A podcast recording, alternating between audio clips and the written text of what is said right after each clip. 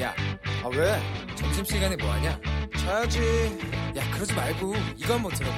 아 뭔데? 지금 당장 라디오를 켜봐 나른한 오후 깨울 시사 토크쇼 모두가 즐길 수 있고 함께하는 시간 유쾌하고도 신나는 시사 토크쇼 오태훈의 시사본부.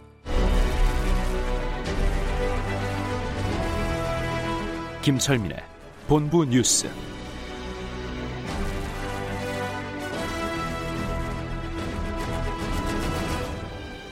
네, 시사본부 2부 첫 순서는 이 시각 가장 중요한 뉴스들 분석해드리는 시간입니다. 본부 뉴스, 뉴스의 핵심을 짚어주시는 분, KBS 보도본부의 아이언민, 김철민 해설위원과 함께합니다. 어서 오십시오. 네, 안녕하세요. 예, 코로나19 상황이 계속 되고 있습니다. 네. 광주가 또 심상치 않다고 네. 하는데 좀 정리해 주세요. 오늘도 신규 확진자가 50명 넘게 나왔습니다. 54명이고요. 네, 지역사회 감염이 44명, 해외 유입이 10명, 누적해서 12,904명인데요. 이 지역사회 감염자 44명 가운데 절반인 22명이 광주광역시에서만 나왔습니다. 22명이 광주에서만. 절반. 네. 예, 그래서 이게 광주광역 시가 지자체 가운데 처음으로 지금 사회적 거리두기를 1단계에서 2단계로 격상 조치했고요. 예. 실내에는 50인 이상, 실외는 100인 이상 모임이 전면 금지됐습니다. 그리고 또 다중이용 시설, 고위험 업종은 2주간 운영이 중단됐습니다. 네, 학교도 지금 다 안 가게 됐다면서요. 예, 그래서 광주시 교육청이 어제 저녁 7시에 갑작스럽게 결정을 했는데요. 이제 광주시 교육청이 교육부, 광주시 질병관리본부하고 협의를 거쳐서 어, 관내 초중고등학교를 이제 오늘 내일 이틀간 등교 네. 수업을 전면 중단한다. 그리고 음. 원격 수업으로 전환해라 이렇게 결정을 내렸습니다. 그 교육 광주시 교육청은 어제 오후 들어서 확진 환자가 급속히 이 늘어났기 때문에 갑작스럽게 중단을 결정을 했다. 네. 학부모들이 일부 혼란이 있을 수 있지만 음. 지역사회의 감염을 막자는 취지니까 좀 이해를 해줬으면 좋겠다 이렇게 네. 밝혔습니다. 예. 오늘 내일 추이를 보고 아, 한 6일부터는 이제 밀집도를 좀 더 낮춰서 순차적으로 등교하는 이런 방식으로 개선을 하겠다는 계획을 일단 내놓고 있습니다. 그러니까 광주시 교육청이 이 조치를 취했고 예. 그러면 이게 전국적으로 확대될 수도 있어요? 그래서 교육부가 이제 그걸 고민을 하고 있는데요. 그, 좀 전문가들이 그런 얘기를 하고 있습니다. 지금 어제 대전 천동 초등학교에서, 어, 확진자 한 명이 나왔고, 오늘 같은 반 학생 한 명, 같은 학년에 다른 반 학생 한 명, 이렇게 또 양성 판정을 또 받았거든요. 그래서 네.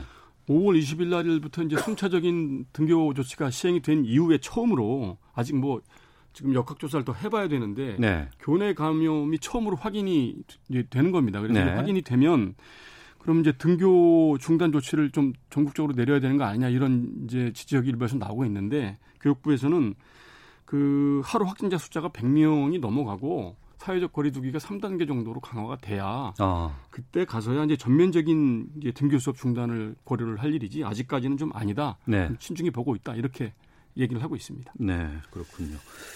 자, 그리고 어, 오늘 그 이춘재 연쇄살인 사건 이전에는 네. 이제 화성 연쇄살인 그렇죠. 사건이라고 얘기를 했었는데 예. 이 재수사 결과가 나왔네요. 화성이라고 그러면 어, 그 동네 사시는 분들이 이제 화- 화내시고요. 네. 이제 그 살인의 추억으로 유명한 사건이죠. 음. 이 우리나라 사상 최악의 장기 미제 사건이었는데요. 이춘재 연쇄살인 사건에 대해서 이제 경찰이 1년 동안 재수사를 벌였고 그 결과를 오늘 오전에 발표를 했습니다. 근데 이제 겨- 수사 결과를 보면 그 이게 이제 1986년부터 91년까지 경기도 화성군 일대 4개 읍면에서 여성 10명을 연쇄적으로 살해한 사건이거든요. 네. 근데 이제 이 사건이 그 지난해 7월에 부산교도소에 복역 중이던 이제 저 살인 혐의로 어, 복역을 하고 있었는데 그 이춘재 DNA가 당시 그 현장에서 채취해서 보관해 오던 DNA하고 일치하는 게 밝혀 우연히 밝혀지면서 이제 재수사가 시작이 된 건데 어, 오늘 수사 결과를 보면 이춘재가 열 14명의 여성을 성폭행 살해하고 14명을 살해했다. 예, 예. 그리고 9명의 여성을 상대로 성폭행 강도짓을 한, 한 것으로 결론을 내렸습니다. 어. 그런데 이제 이순재가 실제로 그 살인 사건 이외에 예. 예, 강도 성폭행을 자백을 한 건 34건인데 네. 그 중에서 25건은 그 현장이 지금 다 유실이 돼서 없어졌고 어. 시간이 오래됐지 않습니까? 30년이 예, 예. 넘었고 그리고 이제 피해자들이 진술을 이제 극구 거부하고 있고 이래서 예. 그 증거 확보가 불가능했다. 그래서 증거 확보가 가능한 것이 아홉 건밖에 없었고 그래서 확인된 것만 아홉 건이고 어. 실제로 자백을 한 거는 34건, 25건은 예. 자백은 했지만 증거가 없는 그런 성폭행 강도 사건인 것이죠. 어. 예. 그러니까 생각했던 것보다 상당히 더 많은 피해자가 그렇죠. 있었고 예. 이런 그 범행이 있었다고 하는데 이게 인간이 이게 이렇게 할 수 있을까요? 이게 이 범행 동기가 뭐냐 이렇게 조사를 했는데 예. 그 범행 동기가 뭐 특별히 뭐다라고 진술을 하지는 않았다고 그래요. 그런데 예. 이제 그 전문 프로파일러들이 그 부산 교도소를 수십 차례 방문해서 이제 개별적으로 면담을 하고 음. 당시 관련 서류를 수십만 장을 이제 분석을 해서 사건의 실체를 이제 종합적으로 결론을 내렸는데 네. 범행 동기는 그 변태적인 성욕 해소다 이렇게 결론을 내렸습니다. 그 학창 시절에 이춘재는 굉장히 성격이 내성적이어서 자기 삶에서 이제 주도적인 역할을 못 해오다가 음. 군대 생활을 하면서 조금씩 자신감을 되찾고 성취감을 이제 갖게 됐다 그래요. 네. 그래서 이제 그 전역을 하고 난 이후에 본격적으로 범죄가 시작이 됐는데 전역 후에 이제 이제 고향에 머물면서 그 무료하고 단조로운 생활이 계속되면서 스트레스가 많이 쌓였고 음. 그런 이제 내부적으로 그런 욕구 불만을 해소하기 위해서 이제 가학적인 형태로 범행을 계속을 하게 됐다. 그리고 한두 번 범행을 했는데 이게 드러나지 않고 안 잡히니까 안 잡히니까 계속 반복을 반복해서 범행을 저질렀다 이렇게 보고 있고요.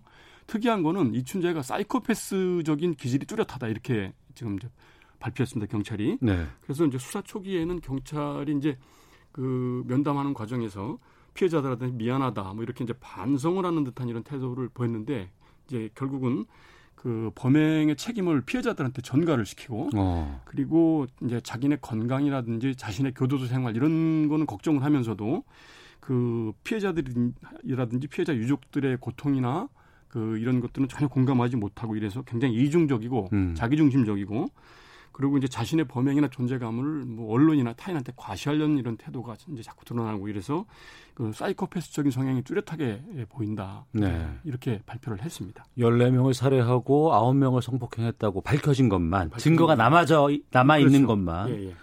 근데 이거 처벌 못 하잖아요. 그렇습니다. 유감스럽게도 이제 공소시효가 다 지나 2006년에 공소시효가 다 끝났습니다. 그래서 그 이춘재는 이제 물론 이제 처벌을 못 하고 이제 문제가 되는 게 화성 8차 사건이라고 불리는 사건인데 그 13살 초등생을 집에서 성폭행하고 네. 살해한 사건인데 이 8차 사건은 그 이웃에 사는 윤모 씨가 억울한 범인으로 지목이 돼서 아, 그랬죠. 20년 네. 동안 그 복역을 하고 네. 2009년에 석방돼서 나와갖고 이제 억울하다고 지금 재심을 청구하고 있는 사건이거든요. 예. 근데 이 사건에서 윤모 씨를 억울한 범인으로 만드는 과정에서 음. 검찰이나 경찰 수사관 9명이 그 고문하고 가혹행위하고 증거 은폐하고 이래서 불법 수사한 정황이 다 확인이 됐어요. 네. 그런데 이 사람들도 처벌이 안 되는 거예요. 이 사람들도 음. 공소시효가 다 끝났습니다. 다 공소시효가 네. 지나서. 그래서 그 범죄 실체는 범행의 전모는 34년 만에 다 밝혀졌는데 음. 결국은 아무도 처벌을 받지 않는 이런 허탈한 상황이 발생을 하게 된 것이죠. 네. 이에 대해서 이제 배용주 경기 남부지방 경찰청장이 오늘 공식적으로 사과를 했습니다. 네. 그래서 이제 그 유가, 유가족분들 그래 그다음에 이제 억울한 옥살이를 한 피해자 그 가족들한테 이제 진심으로 사죄드린다 이렇게 음. 그, 그 이제 사과를 공식적으로 했는데 뭐 결국은 아무런 처벌은 할 수가 없는 이런 상황에 대해서는 유감을 표명을 했습니다. 네. 예. 자, 일본 제품 불매 운동, 뭐 일본 수출 규제 조치 다 1년 좀 지나고 있는 상황입니다. 여기에 대한 후속 보도들 계속 나오고 있는데 예. 일본 맥주 매출 변화가 나왔네요. 그러니까 이제 그 노재팬 운동, 일본 불매 운동이 여러 분야에서 일어나는데 가장 극명하게 일어나는 데가 이 일본 맥주거든요. 예. 이 보통 일본 맥주 가운데 대표 브랜드가 아사인데 음. 이게 거의 뭐 오비나 하이트 국산 맥주를 아성을 위협할 정도로 매출이 굉장히 3위까지 매출이 올라왔었는데 예. 그 한국 농수산식품유통공사 통계에 따르면 매출이 1년 만에 20분의 1, 95%가 감소 반토막이 반토막을 넘어서 거의 뭐 전멸하다시피 했다고 음, 합니다. 95%가 감소했다. 예, 예. 이게 2018년 4, 4분기에는 매출이 450억이 넘었는데 네.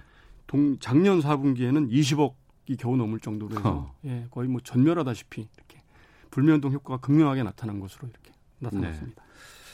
당분간 계속될 것 같네요. 예, 예. 자, 여기까지 듣도록 하겠습니다. 본부 뉴스 김철민 해설위원과 함께했습니다. 고맙습니다. 네, 수고하셨습니다.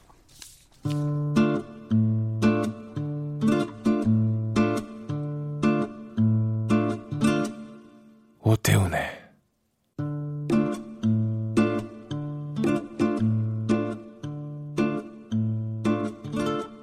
시사본부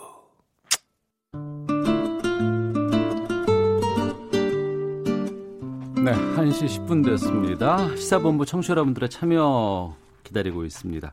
샵 9730으로 의견 보내주시면 되고 짧은 문자 50원, 긴 문자 100원, 어플리케이션 콩은 무료로 이용하실 수 있습니다.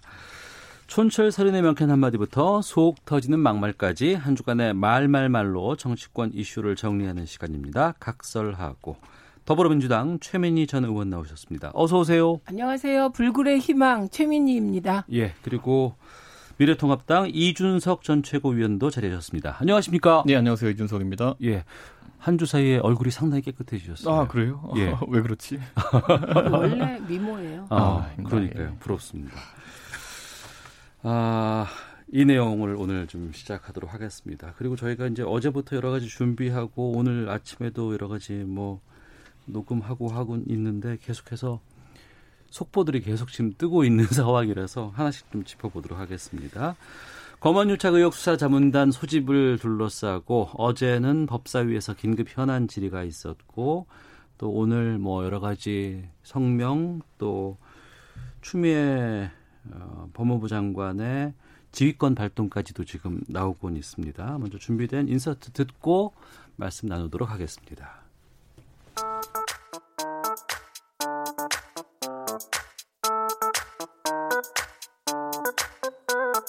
추미애 법무장관이 이제 뭐 노골적으로 사실 그 아, 윤석열 총장을 찍어내기 위해서 지금 개입을 하고 찍어내기 있는 아니라.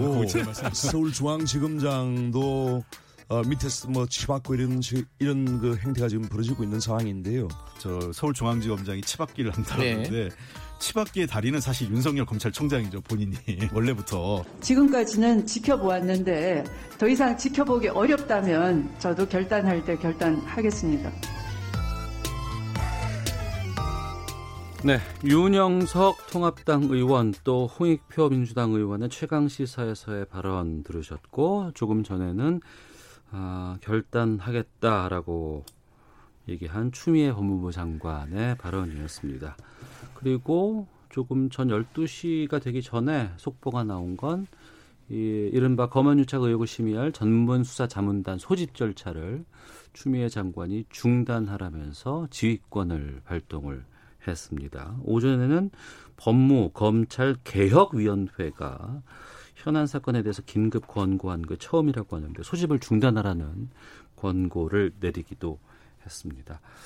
지금 두 분께서 어떻게 보고 계시는지 좀 얘기를 듣도록 하겠습니다. 최민희 네, 의원님. 우선 지금 법무부와 검찰은 대한민국 법을 집행하는 가장 중요한 두 기관입니다. 네. 정부에서 가장 중요한 이 두 기관이 공개적으로 이렇게 갈등을 하고 또 검찰 내부를 보면 대검과 중앙지검이 대립합니다. 네. 이거 빨리 끝내주셔야 됩니다. 네. 이런 상황이 국민들이 보시기에 불안합니다. 음. 그리고 저도 불안해요. 그렇기 때문에 이 상황을 합리적으로 빨리 끝내고 정치권은 뭐 야당은 정치 공방의 소재로 삼겠지만 이 또한 법사위에 참여하셔서 야당이 예. 빨리 이걸 합리적으로 해결해 주시기 바랍니다. 길게 끌지 말아 주십사 이 음. 말부터 드리고 네.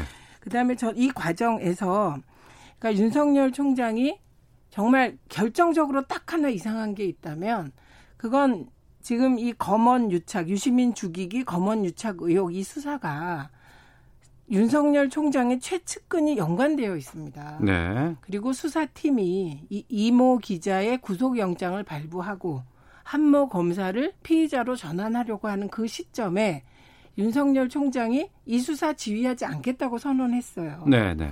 그건 굉장히 잘한 일이잖아요. 어. 그냥 그렇게 하셨어야 돼요. 근데 네. 갑자기 어 대검 어, 대검 부장단에 수사 지휘를 맡겨놓고 개입을 다시 하면서 이게 복잡해진 것이거든요. 네. 그래서 오늘의 사태까지 온 거기 때문에 저는 이 전문 수사 자문단이라는 건 대검 부장들도 반대해서 회의에서 불결된 것을 윤석열 총장이 편법으로 다시 소집한 거거든요. 그러니까 네. 부장단을 제끼고 음. 그 밑에 실무팀하고 그리고 명단 작성까지 관여했다고 또 폭로까지 나왔습니다. 예. 그래서 요 부분은 결자 해지, 음. 예, 전문 수사 자문단 문제가 해결되면 저는 이 큰 갈등이 고리가 일단 하나 풀린다고 봅니다. 네. 그래서 다른 건 모르겠고 복잡해서 이 전문 수사 자문단 이 부분을 윤석열 총장이 결자 해지해서 음. 중단시키고 네. 검찰답게 과거에 윤석열 총장 얘기하셨잖아요. 수사는 검사에게 맡겨라. 예. 그래서 서울중앙지검 수사팀에서 수사하는 걸 지켜보고 어. 그 이후에 이런 절차라도 늦지 않다 이렇게 봅니다. 예.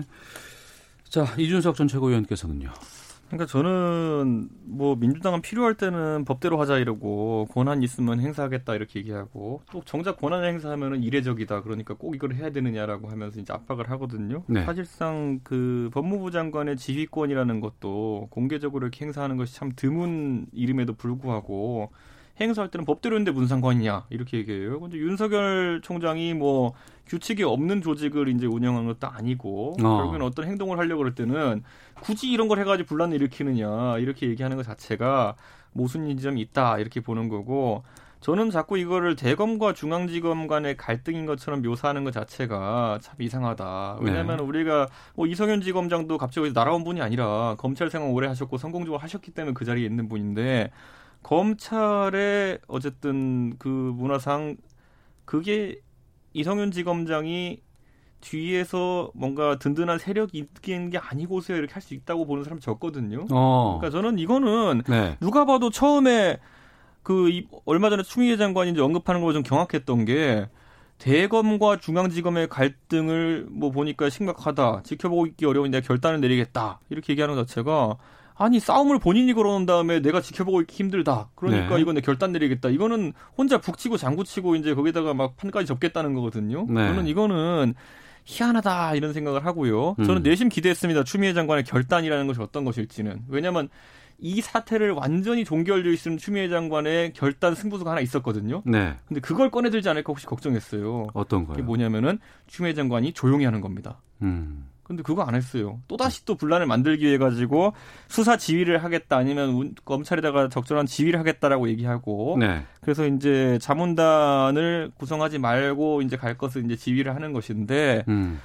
글쎄요. 저는 이제 법무부 장관이 검찰총장에 대해 가지고 검찰총장만을 지휘할 수 있는 거잖아요. 근데 검찰총장이 아니라 이제 중앙지검에까지 사실상 검찰총장 무시해라는 취지로 이제 지휘한 것처럼 해석될 수도 있는 여지가 있는데 이렇게 하는 순간부터 글쎄요. 저는 예를 들어 대한민국 어 군 같은 곳에 예를 들어 육군 참모총장이 소대장 지휘를 못 하겠습니까? 안 하잖아요. 그거는 음. 이제 조직의 개선이라는 걸 지키기 위해서인데 네. 이렇게 이제 나오기 시작하면은 저는 대한민국의 조직의 개선이라는 건다 무너지게 되고 그리고 이렇게 되면요 아예 법을 고쳐야죠 민주당이 하는 것처럼 이제 국민의 뜻을 받들어 가지고 다른 나라 미국처럼 검찰총장을 법무부 장관이 겸임하는 제도로 가면 됩니다. 음. 예, 법을 고쳐서 국민의 뜻으로 한번 가보는 건 어떨지 네. 추미애 장관에게 제안을 해봅니다. 한없이 퍼지고 인신공격도 하고 이건 아닌 음. 것 같고 우선 이렇게 봅시다.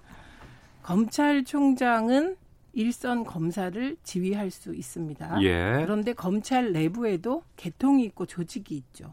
그래서 전문 수사 자문단을 만들 때는 대검 부장들하고 회의를 했죠. 1차 회의를 부결됐어요. 음. 만들지 말자. 네, 그 부결 이유가 간단해요. 예. 수사팀이 수사를 진행하고 있기 때문에 음. 어, 전문 수사 자문단이라는 건 본래 수사팀의 기소 의견이 무리하다고 보일 때 아. 예, 기소 안 하는 게 무리하다고 그러니까 보일 검찰이 때, 힘을 함부로 휘두른다고 판단이 되거나 그런 우, 우려가 될 때. 네, 우려가 될 때 만들어서 견제하기 위해서 네. 그나마 만든 거예요. 이건 검찰 내규에 따라.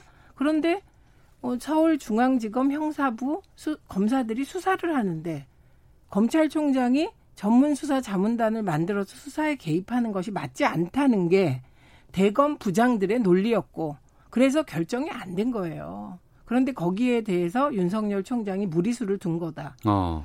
그리고 이 부분은 말씀 저는 지금 조금 상황이 이상한 게 어, 예를 들면 미래통합당은 그러면 지금 한동 한모 검사가 개입돼서 이렇게 복잡해지는 거 아닙니까? 아닙니까? 윤석열 총장이 다른 거에 전문 수사 자문단 한 적 없잖아요.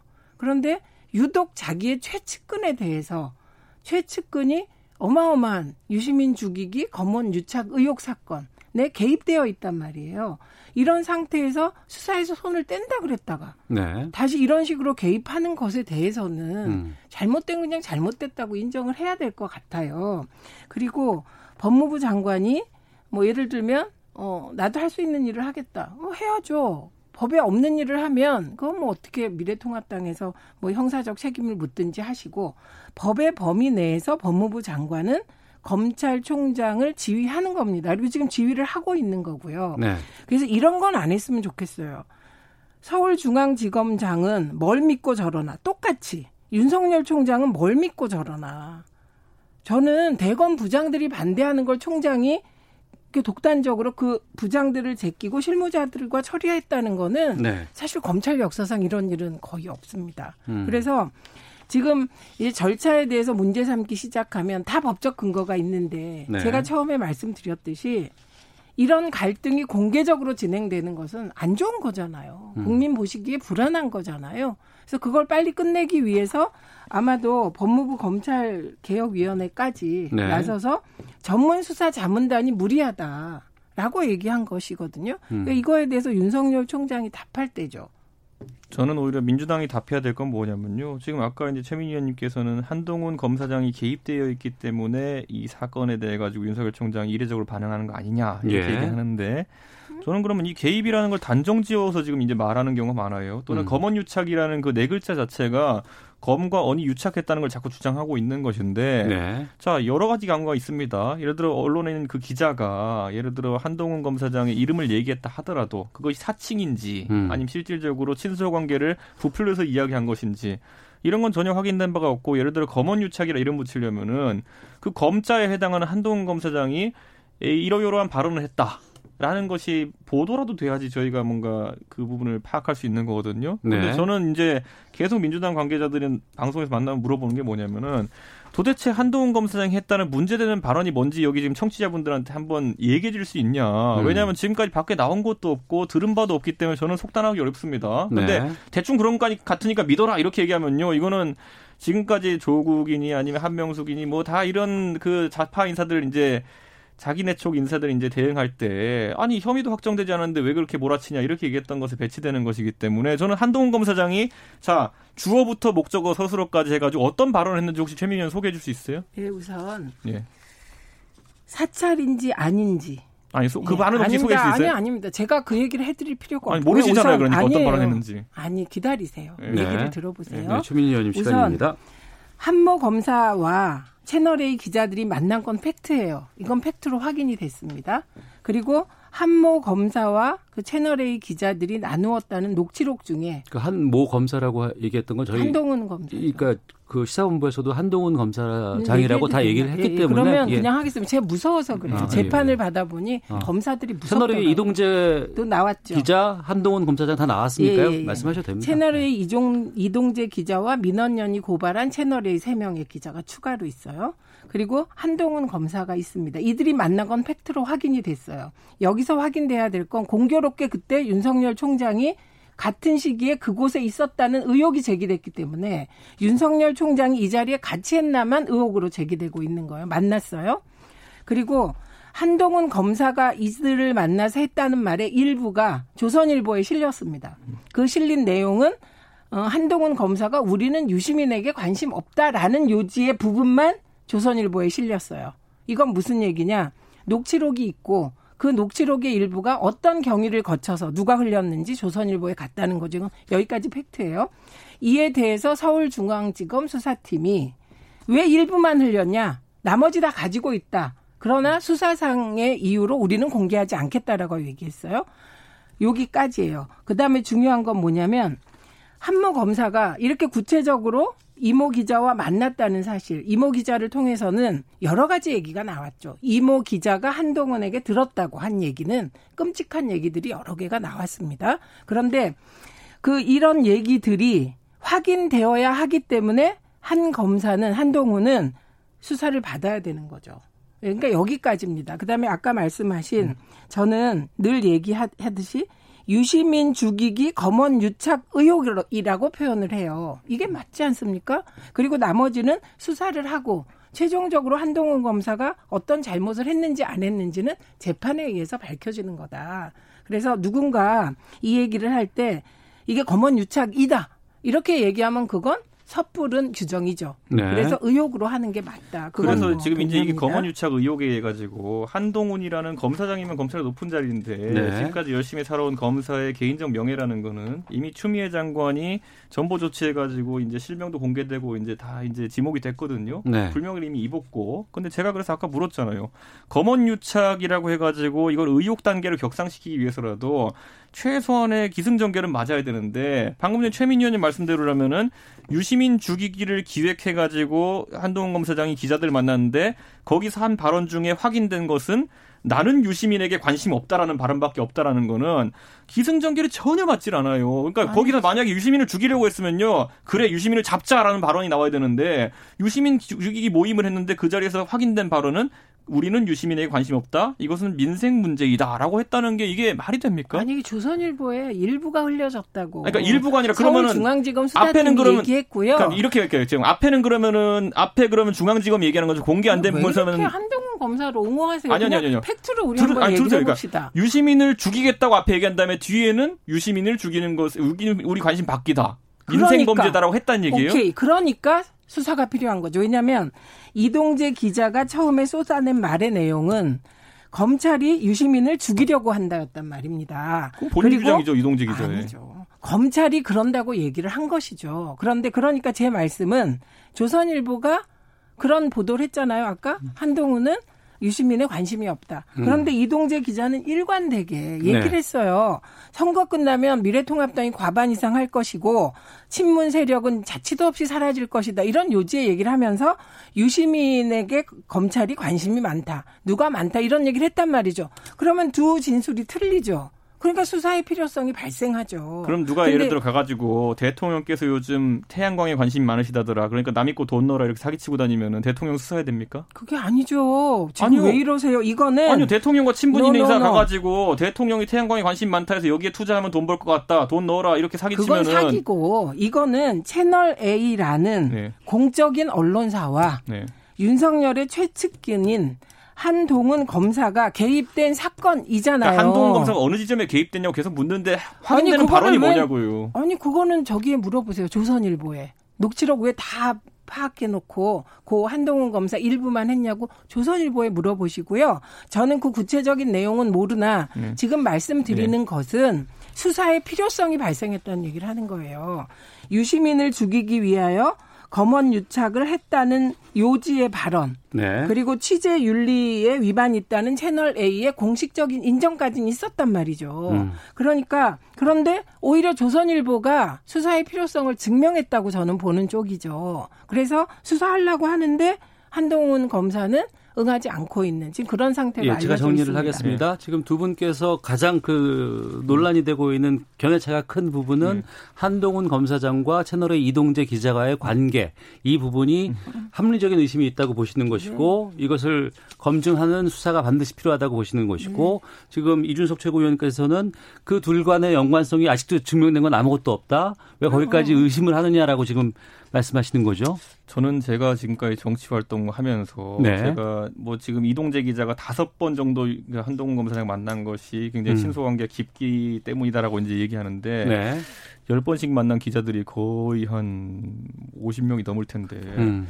이분들이 저에 대해서 무슨 말하고 다니지 두려워서 앞으로 못 다닐 것 같아요. 조심하셔야 돼. 기자 만나는 건 조심하셔야 되고. 아니 근데 그분들이 무슨 말하고 다섯 다닌다 번만 해서 만났겠습니까? 녹취록이 다섯 번 만남에 대한 녹취록이 있다까지가 지금 보도된 내용이고요. 네. 녹취록 없이 만났거나 혹은 저는 이- 어떤 의심을 개인적인 춘, 순전히 의심인데 대포폰을 썼거나 어. 그러면 녹음한 건 더 있을 수도 있고 예. 카톡으로 주고받은 받은 건 또 있지 않겠습니까? 그러니까 다섯 번의 녹취록이 있다고 해서 다섯 번만 만났다 이렇게 보기도 또 어렵죠. 보통. 일상 정치인들은 대포폰을 쓰나요 그렇게? 모르겠어요. 아, 아니 근데 좀- 왜 그렇게 왜 그런 쪽으로 상상을 하시는지 잘 모르겠습니다. 논의를 조금 더 좀 진전을 아니, 뭐 시켜 보겠습니다. 최순실 지금 우선 추미애 법무부 장관은 이 전문 수사 자문단 소집 절차를 중단하라는 지휘권을 발동을 했어요. 7월 3일 내일 원래 이게 소집할 예정이었거든요. 이렇게 되면 소집할 수 없는 거죠. 아니 이거는 이제 항명하실 수 있겠죠. 아, 검, 그, 뭐 검찰총장이, 뭐몇 윤석열 개- 총장이, 아니요 윤석열 총장 지금까지 하는 걸 보면요 네. 그 보통 싸움을 거는 건 추미애 장관이고요 음. 뭐 이래라 저래라 하잖아요 그러면은 해요 그렇게 아니, 윤석열 총장은 어떻게 우리가 용어는 좀 분명하게 써야 하는데 네.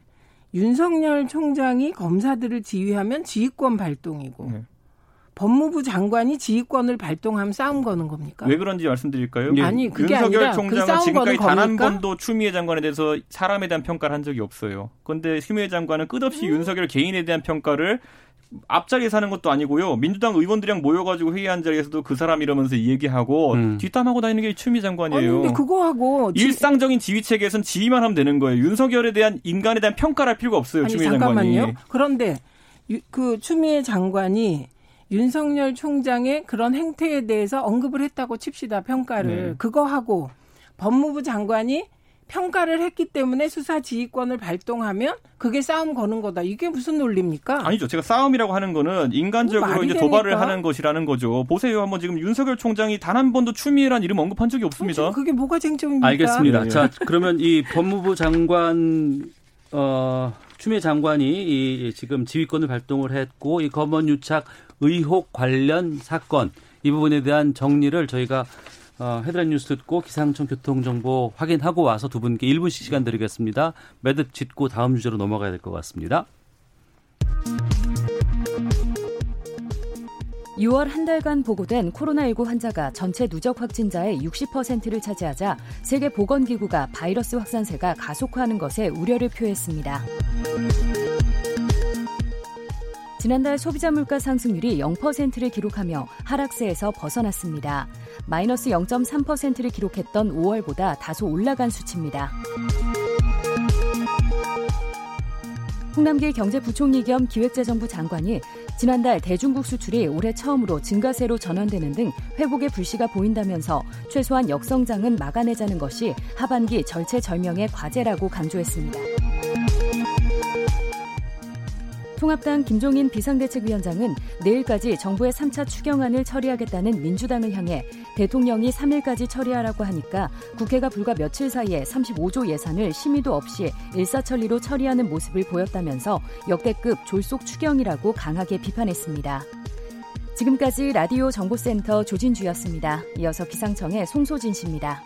미세먼지와 날씨 정보입니다. 지금 수도권은 뿌연 먼지 안개가 껴있고 미세먼지 농도도 다소 높게 나타나고 있습니다. 인천은 미세먼지 농도가 종일 나쁨이 예상되고요. 그 밖의 지역은 대부분 보통을 보이겠지만 경기 남부는 일시적으로 공기가 탁할 수 있겠습니다.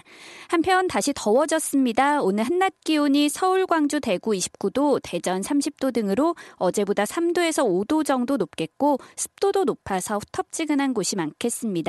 또 크게 오르는 기온의 대기가 점차 불안정해지면서 소나기 구름이 만들어지겠습니다.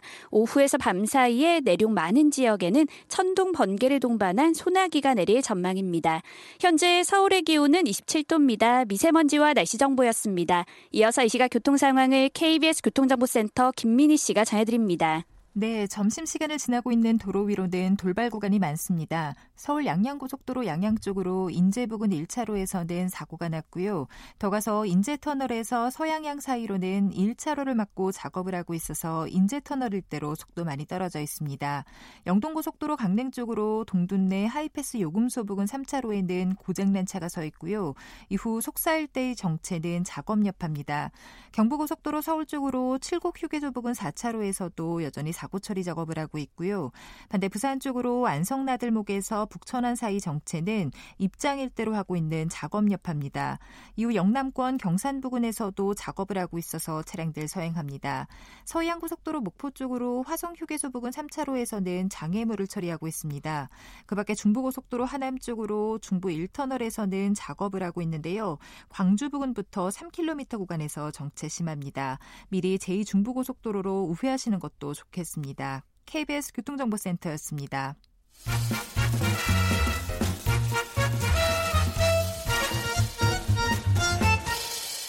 오태훈의 시사 본부.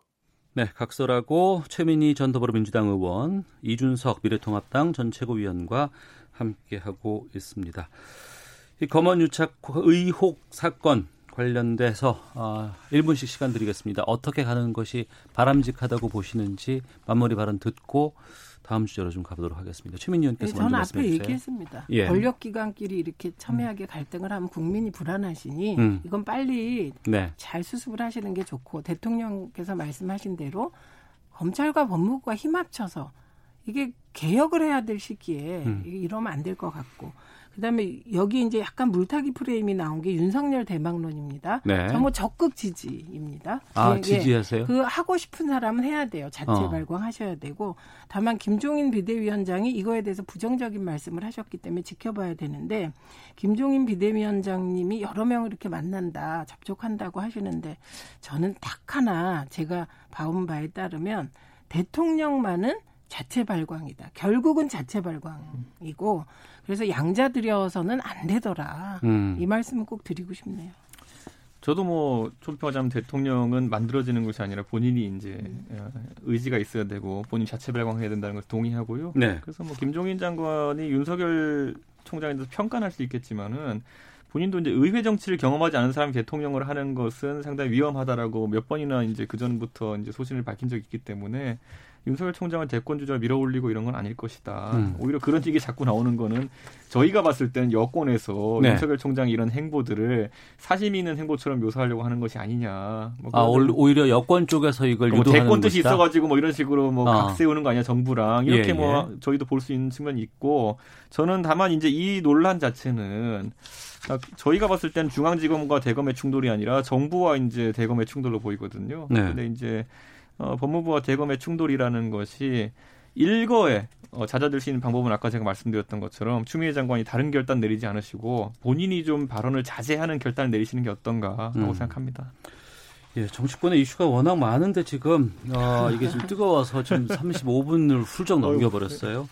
다음 주제로 국회로 아무래도 안 갈 수는 없습니다. 3차 추경안 지금 계속해서 심사 진행되고 있습니다. 정의당에서조차 무심사 통과나 다름없다는 비판이 지금 계속 나오고 있습니다.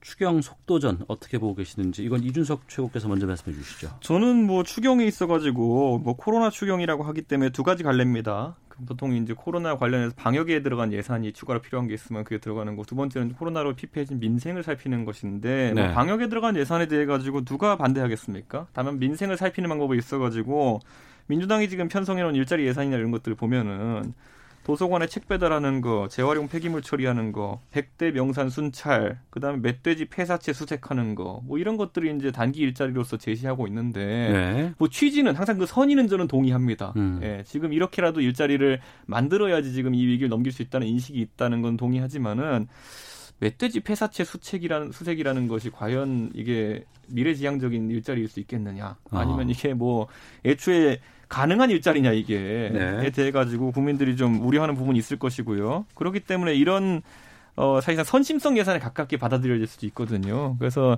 추경 심사는 세밀하게 해야 되는데 그러려면 민주당이 이제 미래통합당이 예산 심사에 참여할 수 있는 공간을 만들어줘야 된다. 한 네. 일주일 정도의 시간이 필요한 거 아니냐라고 이야기했는데 멧돼지 폐사체 수색이 일주일 정도 늦춰진다고 해가지고 제 생각에는 큰 영향이 있을 것 같지는 않습니다만은 그거 무시하고 강행하려고 하는 것 자체가 저는 협치 의지가 없다 이렇게 봅니다. 네, 추민 의원님. 그 지금 하신 말씀을 빨리 들어와서 어, 미래통합당 의원들이 추경 심사를 꼼꼼하게 하시면 좋겠다. 그리고 정의당은 어, 지금 이렇게 정의당이 무심사 통과다 어쩌다 이런 말 할 때가 아닙니다. 인천공항공사 비정규직의 정규화 문제에 대해서 때로 일부는 가짜 뉴스, 일부는 절차상의 문제가 있었는지 없었는지 막 섞이면서 정의당이 중요시하는 노동 관련 정책에 있어서 논쟁이 붙었습니다. 네. 이럴 때 정의당은 인천공항공사 비정규직 정규직화, 그다음에 공공기관 비겨, 비정규직 정규직화에 대해서 천착해서 대안을 마- 만드는 게 음. 좋겠다. 이게 미래통합당 비슷하게 이게 무심사 통과나 다름없다 이렇게 욕하는 게 지금 무슨 도움이 됩니까? 네. 그런 거고 그다음에 저는 그 추경이 예산이 제대로 심사되지 않는 건 문제잖아요. 네. 그런데 오히려 이 부분은 그 미래통합당이 인재가 많으세요. 그러니까 저는 이럴 때 미래통합당이 추경만은 국민의 세금이 제대로 쓰, 쓰여야 하기 때문에 이것만은 몇 명이 들어가서 꼼꼼하게 보겠다. 지금이라도. 이런 태도로 나오시면 네. 저도 지지하고 싶어질 것 같아요. 어. 그러니까 조금 이 예산 문제에 대해서만은 조건 없는 복귀를 하고 예. 그리고 나머지 부분은 사실 민주당이 이 과정에서 뭐 박병석 의장도 어, 다섯 번이나 본회의를 미뤘다. 참을 만큼 참았다. 그것도 맞지만 그러나 결과를 놓고 보면 17대 0이 된 게 국민 누가 좋아하겠습니까? 민주당은 좋을까요? 저는 솔직히 제가 만약에 지금 국회에 있다면 두려울 것 같아요. 이런 이것에 대한 결과가 그러니까 민주당으로서 미친 듯이 일할 수밖에 없고 예. 대충 하면 안 되는 상황이고 미래통합당도 기분 나쁘신 거 이해가 가죠. 예, 그렇기 때문에 그러나 그 기분 나빠서 우리가 국회를 보이콧한다. 이런 시간은 줄이면 줄일수록 음. 국민의 호응을 받지 않을까 합니다. 그러니까 저는 책임 정치에 대해 가지고 민주당도 적응을 좀 못하고 있는 것 같은데 책임 정치는 두 가지죠. 네. 결국에는 본인들이 권한을 좀 더 많이 갖고 평상시보다 대신 책임도 많이 지겠다는 건데 자 권한은 많이 가져갔어요. 그럼 책임을 져야 되는데 당장 예산 인제 처리할 때 시간 없으니까 빨리 하라고 했다는 거 보도됐죠. 그리고 두 번째로는 멧돼지 사체 수색 그거 꼭 미래, 통합당이 지적해야지만 잘못된 거 알겠습니까? 음. 그거 알아서 책임 있게 본인들이 그런 얘기 나왔을 때 야 이런 걸 넣냐 하면서 빼야 되는 게 민주당이 책임 정치하는 거거든요. 그거 다 올라와 가지고 미래통합당이 들어와서 반대를 해주지 않으니 우린 이대로 가겠다. 메시지 폐사체 수색하겠다. 하세요. 그게 책임 정치입니다. 아 근데 지금 이제 아마도 미래통합당은 어, 멧돼지 폐사체 수, 검, 그, 그 부분의 예산이 섹시하다고 생각해서 자꾸 말씀하시는데. 네. 책 배달도 좀 충격입니다. 예. 35조 중에 예. 일부 일자리와 그게 저건 이제 필요해서 넣은 거거든요. 음. 지역에서 요청이 들어와서 그러면 그런 것 가지고 하실 게 아니고 이게 여러 가지 항목이 있지 않습니까? 지금 네. 코로나 19 대응. 그다음에 거기 한국형 뉴딜 예산도 있습니다. 특히 한국형 뉴딜 같은 거는 음. 경제 패러다임이 바뀌는 그러니까요. 초석을 네. 놓겠다는 거니까 알겠습니다. 그런 부분에 대해서 좀 더 천착해 주십시오. 저는 한국형 뉴딜 좀 했으면 좋겠고요. 예. 지난번에는 이제 강의실 불국이었잖아요. 이번엔 멧돼지 폐사체로 이제 이런 게 자꾸 나오니까 희화화 되는 거예요. 알겠습니다. 네. 아, 저희가 준비된 인서트가 하나가 더 있어요. 네. 근데 요거는 살짝 듣고 예. 한 마디씩만 지금 예. 얘기를 하고 마치도록 하겠습니다. 지금 이낙연 지금 의원이 당권 도전 선언 이제 곧 한다고는 하는데 관련해서 좀 논란에 휩싸였고 여기 정의당이 또 끼어들었습니다. 듣겠습니다. 인생에서 가장 크고 감동적인 변화는 이것도 이낙연의 학설입니다. 소녀가 엄마로 변하는 그 순간입니다. 남자들은 그런 걸 경험하지 못하기 때문에 나이를 먹어도 처리한다. 그 가장 감동적인 변화의 순간을 뭔가 대접받으면서 배려받으면서 그 변화를 겪고 싶다. 이건 뭐 지극히 당연한 욕구라고 생각합니다. 산후조리를 대접과 배려로 생각했다니 실망스럽기 그지 없습니다. 산후조리는 회복하기 위한 과정입니다.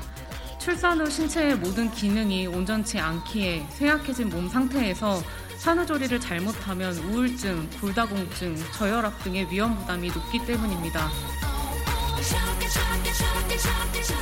예, 민주당 이낙연 의원 그리고 정의당의 조혜민 대변인의 어, 지금 입장까지 들었습니다. 논란이 일자 이낙연 의원은 11시간 만에 사과를 했는데요. 짧게 그냥 코멘트 듣고 마치도록 하겠습니다. 그러니까 총리 시절에 이낙연 총리는요. 야당 의원들에 대해 대정부 질문에 맞받아치는 거 사실 야당 입장에서 좀 얄밉게 답하는 거였거든요. 예. 그걸로 사이다 발언이라고 떴어요. 음. 근데 이제 의원의 신분이 된 뒤로 총리에서 내려온 뒤로는 그때 유가족에게 한 말도 그렇고 이번에 한 말도 그렇고 감수성 문제로 공격받는 것 같습니다. 음. 근데 이런 공격 빨리 받는 게 좋습니다. 네. 황교안 대표가 정치 인문에서 비슷한 공격 받았을 때 참모들이 음. 말을 못 하겠거든요. 네. 그러니까 영원히 면역이 안 됐습니다. 그게. 음. 그러니까 오히려 조기에 이런 면역 주사를 맞는 게 좋다 이렇게 봅니다. 자, 1등 흔들기가 시작된 겁니다. 네. 그리고 세상이 이낙연 대 안티 이낙연으로 돌아가는 것은 음. 이낙연 총리에게 결코 나쁘지 않다. 네. 그래서 왕관을 가지고 싶은 사람은 왕관의 무게를 견디셔야 되는 거죠. 그 이상도 이하도 아니라고 봅니다. 네, 8748님, 최민희 의원님 정말 똑순입니다. 이렇게 똑부러지게 팩트 체크를 잘하시든지 존경스럽습니다. 장숙희님, 이준석 최고 논리적이고 정말로 시원시원하게 토론하시네요. 3344님, 그래도 두 분이 이렇게 주제에 대해 열심히 토론해 주시니 이해도 잘 되고 여러 가지로 도움이 많이 됩니다. 고맙습니다. 라는 의견 주셨습니다. 각설하고 마치겠습니다. 두 분 고맙습니다. 네, 고맙습니다. 감사합니다. 오태훈의 시사본부는 여러분의 소중한 의견을 기다립니다. 짧은 문자 50원, 긴 문자 100원의 정보 이용료가 되는 샵 9730, 우물정 9730번으로 문자 보내주십시오. KBS 라디오 앱 콩은 무료입니다. KBS 라디오 오태훈의 시사본부. 지금 여러분은 대한민국 라디오 유일의 점심 시사 프로그램을 듣고 계십니다. 네, 사회에 존재하는 다양한 이슈에 대해서 가감 없이 우리의 생각을 표현하는 김선영의 세상의 모든 리뷰 시간입니다. 김선영 문화평론가와 함께합니다. 어서 오세요. 안녕하세요. 예, 저도 이 프로그램 참 좋아합니다. 네. KBS 이 텔레그램에서 개는 훌륭하다라는 네. 프로그램이 있어요. 네. 근데 이제 동물 학대 논란이 제기됐다라고 했는데 네. 그러니까 이 프로그램이 동물 학대를 한 것이 아니고 이제 그 안에서 반려인들의 일상을 관찰을 하는데 네. 그 행동에서 좀 동물학대 여지가 있다라는 비판이 많이 나왔죠. 음, 그럼 구체적으로 이 개는 훌륭하다는 어떤 프로그램이에요? 네, 일단 뭐 소개를 해드리면 지난해 11월에 첫 방송을 했고요. 네. 그 연예계의 대표적인 다견 가정인 이경규 씨와 그 일명 개들의 대통령, 개통령이라고 불리는 강영욱 씨. 네, 예. 동물훈련사 강영욱 씨가 공동 진행을 하고요. 말 그대로 반려동물들의 어떤 문제적인 행동을 음. 보호자들의 사연을 의뢰를 하면 그 사연을 선택을 해서 네. 그들의 일상을 좀 관찰을 하고 왜 반려동물들이 그런 행동을 하는지 분석하고 이제 행동을 교정하는 솔루션 프로그램이에요. 네, 그런 그 교정 솔루션 프로그램 과, 네. 과정에서 네. 동물 학대 논란이 일었다. 네. 이게 구체적으로 우리가 동물 학대라고 하면 뭐 동물을 때린다거나 감금한다거나 뭐 이런 건 아니잖아요.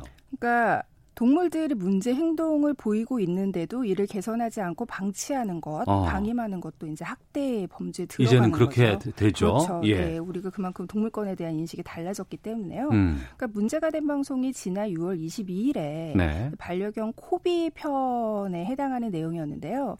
보호자들이 보더콜리라는 견종을 양치는 게 아닌가요, 그렇습니다. 보더콜리가? 네, 예, 예. 어, 굉장히 습성이 활발하고 음. 좁은 환경에서 좀 키우기에는 어려움이 있는 그런 견 종이었는데 네. 이 코비가 이제 좀 분리불안 증세 같은 것들을 보이고 자꾸 보호자들의 손을 물고 어. 이런 행동을 반복하니까 의뢰를 한 거예요. 예, 예. 그리고 제작진에게 의뢰를 하고 나서 이제 촬영을 진행하려는 무렵에 음. 이 코비의 행동이 이제 고쳐지기도 전에, 그러니까 솔루션이 진행이 되기도 전에 네. 또 다른 새끼 보더콜리를 입양을 했어요.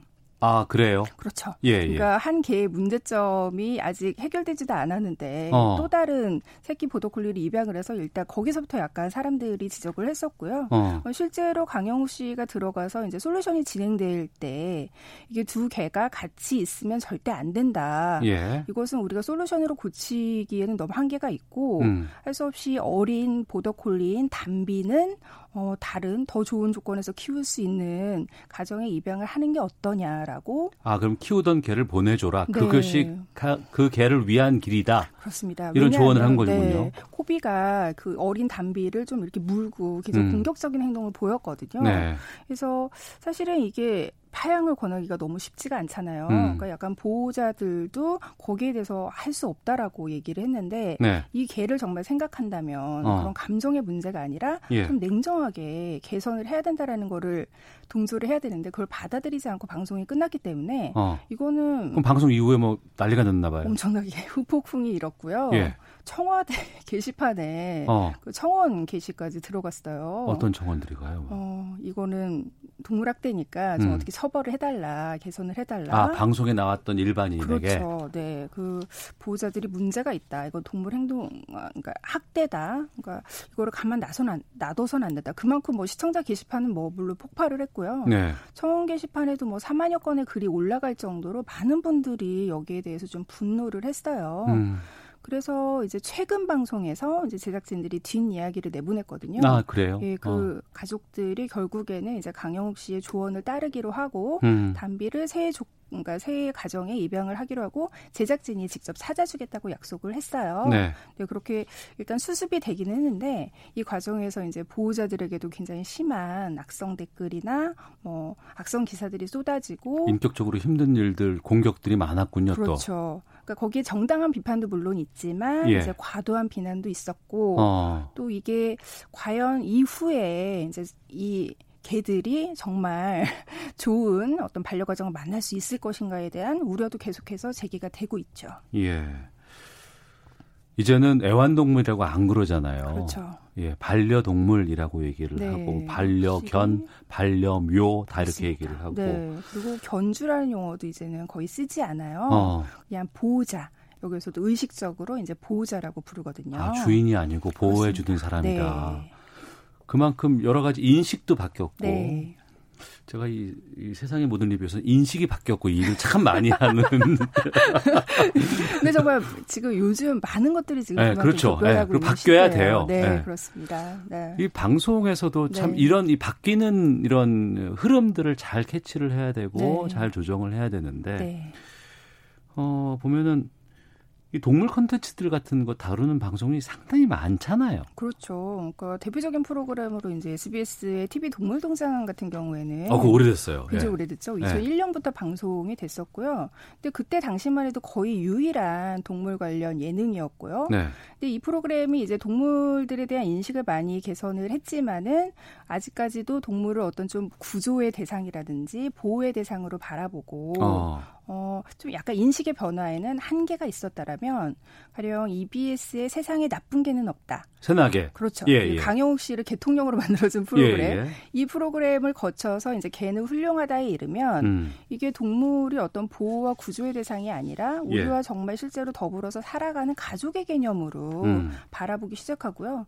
이거는 그렇다면 우리는 가족이기 때문에 이게 동물들을 통해서 우리가 힐링과 위로만 얻는 것이 아니라 네. 그만큼 우리의 책임을 다해야 된다. 음. 의무를 다해야 된다. 그래서 좀 공부도 많이 해야 된다. 네. 그래서 어떻게 보면 그 보호자들을 좀 행동을 이게 동물 교정 행동이지만 사실은 보호자들의 행동을 교정하든 아, 그런 그렇겠네요. 프로그램이죠. 예, 그렇죠. 예. 그러니까 동물 키우는 개 분리 불안이 있다 그러면 네. 그것을 고칠 수 있는 건 보호자의 평소의 행동이라든가 그렇죠. 이런 태도 이런 그렇죠. 것들이 달라져야 네. 되니까. 그러니까 사실 많은 동물들의 그런 문제 행동의 원인이 네. 보호자들에 있는 경우가 많기 때문에 음. 어떻게 보면 우리 사람들의 인식을 개선시켜주는 프로그램이기도 한 거죠. 네. 그러니까 그만큼 이런 동물 콘텐츠들이 이제 달라진 인식을 많이 반영하면서 진화를 해오고는 있어요. 예. 또 KBS에서도 파일럿 예능이 있었다면서요. 네, 가장 최근에 나는 아픈 개와 산다라는 프로그램이 나와서 되게 놀랬었는데 기존의 반려동물 프로그램들이 이제 물론 이런 솔루션 프로그램도 있긴 하지만 그래도 아직까지는 동물과의 어떤 좀 행복한 모습 음. 또 사랑스러운 모습에 초점을 네네. 맞췄다면 여기는 반려동물과 살아가는데 굉장히 어두운 문제들로 치부됐던 어떤 질환의 문제 어. 이런 것들 굉장히 좀 무거운 이야기들을 함께 다루고 있어서 예. 어, 반려동물의 살, 반려 동물과의 삶을 좀 더 현실적으로 보여주는 프로그램이라는 생각이 들었어요. 어. 그래서 이 프로그램이 지금은 이제 파일럿으로 방영이 되고 있는데 좀 정규적으로 편성이 된다면 좋지 않을까 그런 어. 생각도 들었어요. 반려동물 천만 시대 네. 부작용도 좀 꽤 있을 것 같아요. 그러니까 이게 TV 프로그램은 그나마 이제 제가 좀 진화를 해오고 있다라고 말씀을 드렸는데 요즘 TV뿐만이 아니라 SNS나 1인 미디어 쪽에서도 이 동물 관련 콘텐츠가 엄청나게 인기를 끌고 있잖아요. 저도 유튜브를 타고 가다가 네. 머물고 한참을 본 적이 있어요. 저도 많이 보는데요. 커다란 개를 뭐 키우는 사람이 있는가 그렇죠. 하면 아주 예쁜 개를 키우는 사람, 네. 뭐 해외에서 진돗개를 키우는 사람, 뭐 엄청나게 뭐 많더라고요. 무슨 개뿐이 아니라 네. 앵무새를 키우는 네. 사람, 뭐 라마를 키우는 사람, 그러니까 이런 것들 동물 관련 콘텐츠들이 인기를 끌다 보니까 음. 프로그램들이 많이 늘어나고 있는데 이런 것들이 우리가 저 동물과의 공존을 생각하는 방향으로 흘러가는 것도 있겠지만은 한편으로는 어떤 동물들의 좀 깜찍하고 귀여운 모습을 그냥 장난감처럼 전시하는 아. 그런 거일 수도 있고요. 예. 또 하나의 부작용은 이런 SNS에서 이제 소위 말하는 품종견이나 품종묘라고 하는 것들, 음. 그러니까 사람들이 좀 인위적으로 만들어낸 그런 품종의 동물들이 굉장히 예쁘고 좀 특이한 외모 때문에 인기를 끌면서 너도 나도 사람들이 그 구매를 하기 시작해 분양을 받기 시작해요. 나 저거 키우고 싶어. 그렇죠. 독특하고 네. 저거 데리고 나가, 나가면 그렇죠. 사람들에게 관심 받을 수 있을 관심 거야. 받고 어. 인스타 이런 데 올리면 예, 또 예. 좋아요를 얻을 수 있고 어. 그러니까 이런 식의 인식이 퍼지면서 예. 어떤 특정한 품종들이 유행을 하고 음. 또 다르게 유행이 지나가면은 이제 그 개들은 버려지는 거죠. 그러니까 유기동물들이 점점 늘어나고 있고, 그러니까 이러한 부작용이 또 속출을 하고 있기 때문에 굉장히 좀 우려가 되고 있어요. 네. 그리고 이제 방송을 통해서 이런 네. 방송 이런 프로그램들이 나가다 보니까 또 일반인들이 거기에 출연할 수밖에 그렇죠. 없고 또 연예인들이나 저희 같은 방송인들 언론인들도 방송 나갈 때 상당히 조심스러울 수밖에 없는데 그렇죠.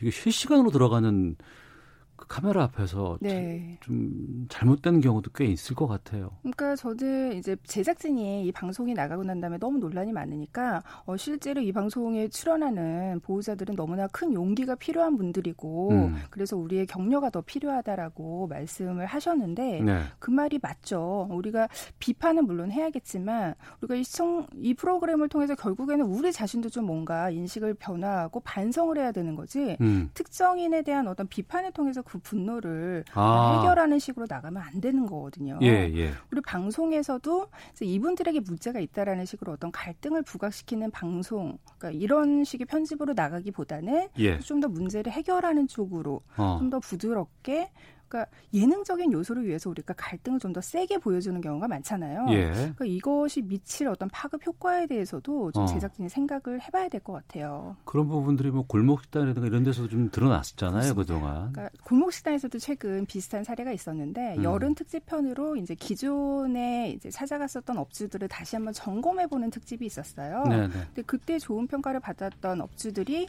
방송에 나가고 이후에는 초심을 음. 잃었다 음. 이런 비판이 시달렸는데 우리가 너무나 이제 일반인 출연자들에 대한 어떤 후폭풍의 고려 없이 네. 과도한 비난은 좀 조심해야겠다. 알겠습니다. 김선영 평론가와 함께했습니다. 고맙습니다. 감사합니다. 저도 인사드리겠습니다. 내일 뵙겠습니다. 안녕히 계십시오.